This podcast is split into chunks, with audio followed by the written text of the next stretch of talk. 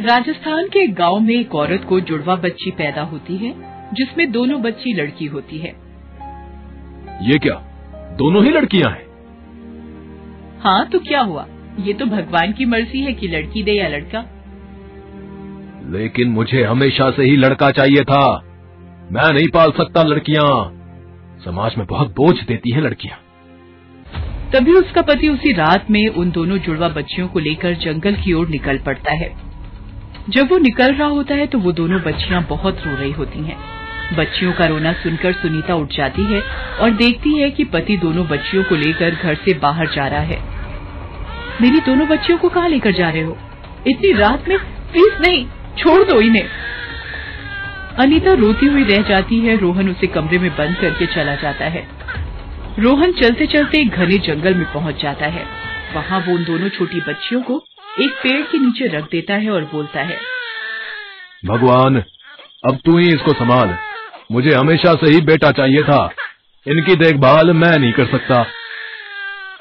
इतना कहकर रोहन जंगल से वापस अपने घर के लिए चल देता है। वहीं दूसरी तरफ़ उसी जंगल में एक खूबसूरत नागिन रहती थी जिसका नाम था शिवन्या। वो सौ साल से भी ज़्यादा पुरानी नागिन थी जो अपनी नागमणि की रक्षा कर रही थी। तभी उसे बच्चियों के रोने की आवाज़ सुनाई देती है। इतने घने जंगल में किसके बच्चे रो रहे हैं? चलकर देखना पड़ेगा। आवाज़ का पीछा करते करते शिवन्या उन बच्चियों तक पहुँच जाती है। ये दोनों बच्चियाँ बहुत ज़ोर ज़ोर से रो रही होती हैं। उनके पास कोई भी नहीं था। तभी वहाँ एक नाग भी आ जाता है। शिवन्या नाग को देखकर अपने नागिन रूपी अवतार में आ जाती है। नागिन अपनी दिव्य शक्तियों से नाग पर हमला करके उसे वहाँ से भगा देती है और फिर उन बच्चियों को गोद में उठा लेती है।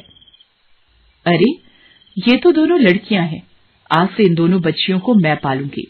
तभी शिवन्या नागिन उन बच्चियों को लेकर अपनी गुफा में आ जाती है और अपनी दिव्य शक्तियों से गुफा में उनके लिए दो पालने, दूध और रहने के लिए सभी ज़रूरत के सामान का इंतज़ाम कर देती है। नागिन बहुत ही प्यार से दोनों बच्चियों की देखभाल करने लगती है। शिवन्या सोच रही होती है कि मैं अपनी इन दोनों बच्चियों को क्या नाम दू? किस नाम से बुलाऊं? वो इतना सोच ही रही होती है। तभी नंदिनी और चांदनी ये नाम अपनी दोनों बेटियों के लिए उपयुक्त लगते हैं। उन दोनों में से एक थोड़ी सांवली थी। नागिन ने उसका नाम नंदिनी रखा और जो गोरी थी उसका नाम चांदनी रखा। शिवन्या अपनी दोनों ही बेटियों से समान प्यार करती थी। लेकिन शिवन्या ने कभी भी उनके साथ भेदभाव नहीं किया। नंदिनी और चांदनी को नहीं पता था कि उनकी माँ एक नागिन है। देखते ही देखते नंदिनी चांदनी बड़ी हो गई, लेकिन हर रात शिवन्या को अपने मूल रूप में आना पड़ता था। इसीलिए नंदिनी और चांदनी को नागिन सुलाकर जंगल की ओर चल देती थी। एक दिन नंदिनी और चांदनी अपनी माँ का पीछा करते हुए जंगल की ओर चल पड़ती हैं। थोड़ी दूर जाने पर नागिन रुक जाती है। अपनी माँ को रुकता देख नंदिनी और चांदनी भी एक पेड़ के पीछे छुप जाते हैं। उसी समय नागिन अपने मूल रूप में आती है। ये देख नंदिनी और चांदनी बहुत डर जाती हैं और उनके मुँह से एक चीख निकल जाती है। तभी शिवन्या पीछे मुड़कर देखती है। उसके पीछे दोनों बच्चियाँ खड़ी होती हैं। ये देखकर शिवन्या बहुत दुखी होती है और अपने इंसानी रूप में वापस आ जाती है। शिवन्या अपनी बच्चियों के पास जाती है, तभी उसकी दोनों बेटियाँ अपनी माँ से बहुत गुस्सा हो जाती हैं और कहती हैं, तुमने तो हमें धोखा दिया है। तुम हमारी माँ नहीं हो, तुम तो एक नागिन हो। अब हम तुम्हारे साथ नहीं रहेंगे, हम कहीं और रह लेंगे। इस तरह वो दोनों लड़कियाँ अपनी नागिन माँ को छोड़कर चल देती हैं। मत जाओ मेरी बच्चियों, मैं तुम्हारी माँ हूँ। नंदिनी और चांदनी जब जा रही होती हैं तो उन्हें थोड़ा दूर आगे चलने पर जंगल में चुड़ैल दिखाई देती है। जिसे देखकर वो दोनों बहुत डर जाते हैं। हमें बचाओ हमें बचाओ कोई है? हमें बचाओ।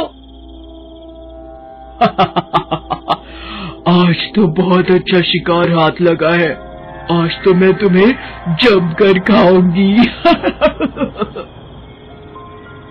जैसे ही चुड़ैल उन दोनों को खाने ही वाली होती है वहाँ तुरंत शिवन्या नागिन अपने नागिन भेष में आकर अपनी जादुई शक्ति से चुड़ैल को मारकर वहाँ से भगा देती है। लेकिन फिर भी बच्चियाँ अपनी नागिन माँ के पास वापस नहीं जाती। तभी अचानक से उन्हें एक इच्छाधारी नाग, एक साधु के वेश में उन बच्चों के सामने आ जाते हैं और सारी बात बताते हैं। तुम्हारे माँ बाप ने तुम दोनों को इस जंगल में छोड़ दिया था मरने के लिए। क्योंकि तुम दोनों लड़कियाँ हो, तभी इस नागिन माँ ने तुमको पाला है। अब यही तुम्हारी असली माँ है। साधु की ये बात सुनकर नंदिनी और चांदनी की आँखें भर आती हैं और उन्हें नागिन के साथ किए अपने व्यवहार पर पछतावा होता है। वो तुरंत अपनी नागिन माँ के पास आकर उनसे माफ़ी मांगते हैं और फिर सभी लोग साथ साथ अपना जीवन खुशी से व्यतीत करते हैं। हेलो दोस्तों, कैसे हैं आप सब? हमारी कहानियाँ देखने के लिए हमारे चैनल को सब्सक्राइब कीजिए। और हाँ बेल आइकॉन पर क्लिक करना मत भूलिएगा।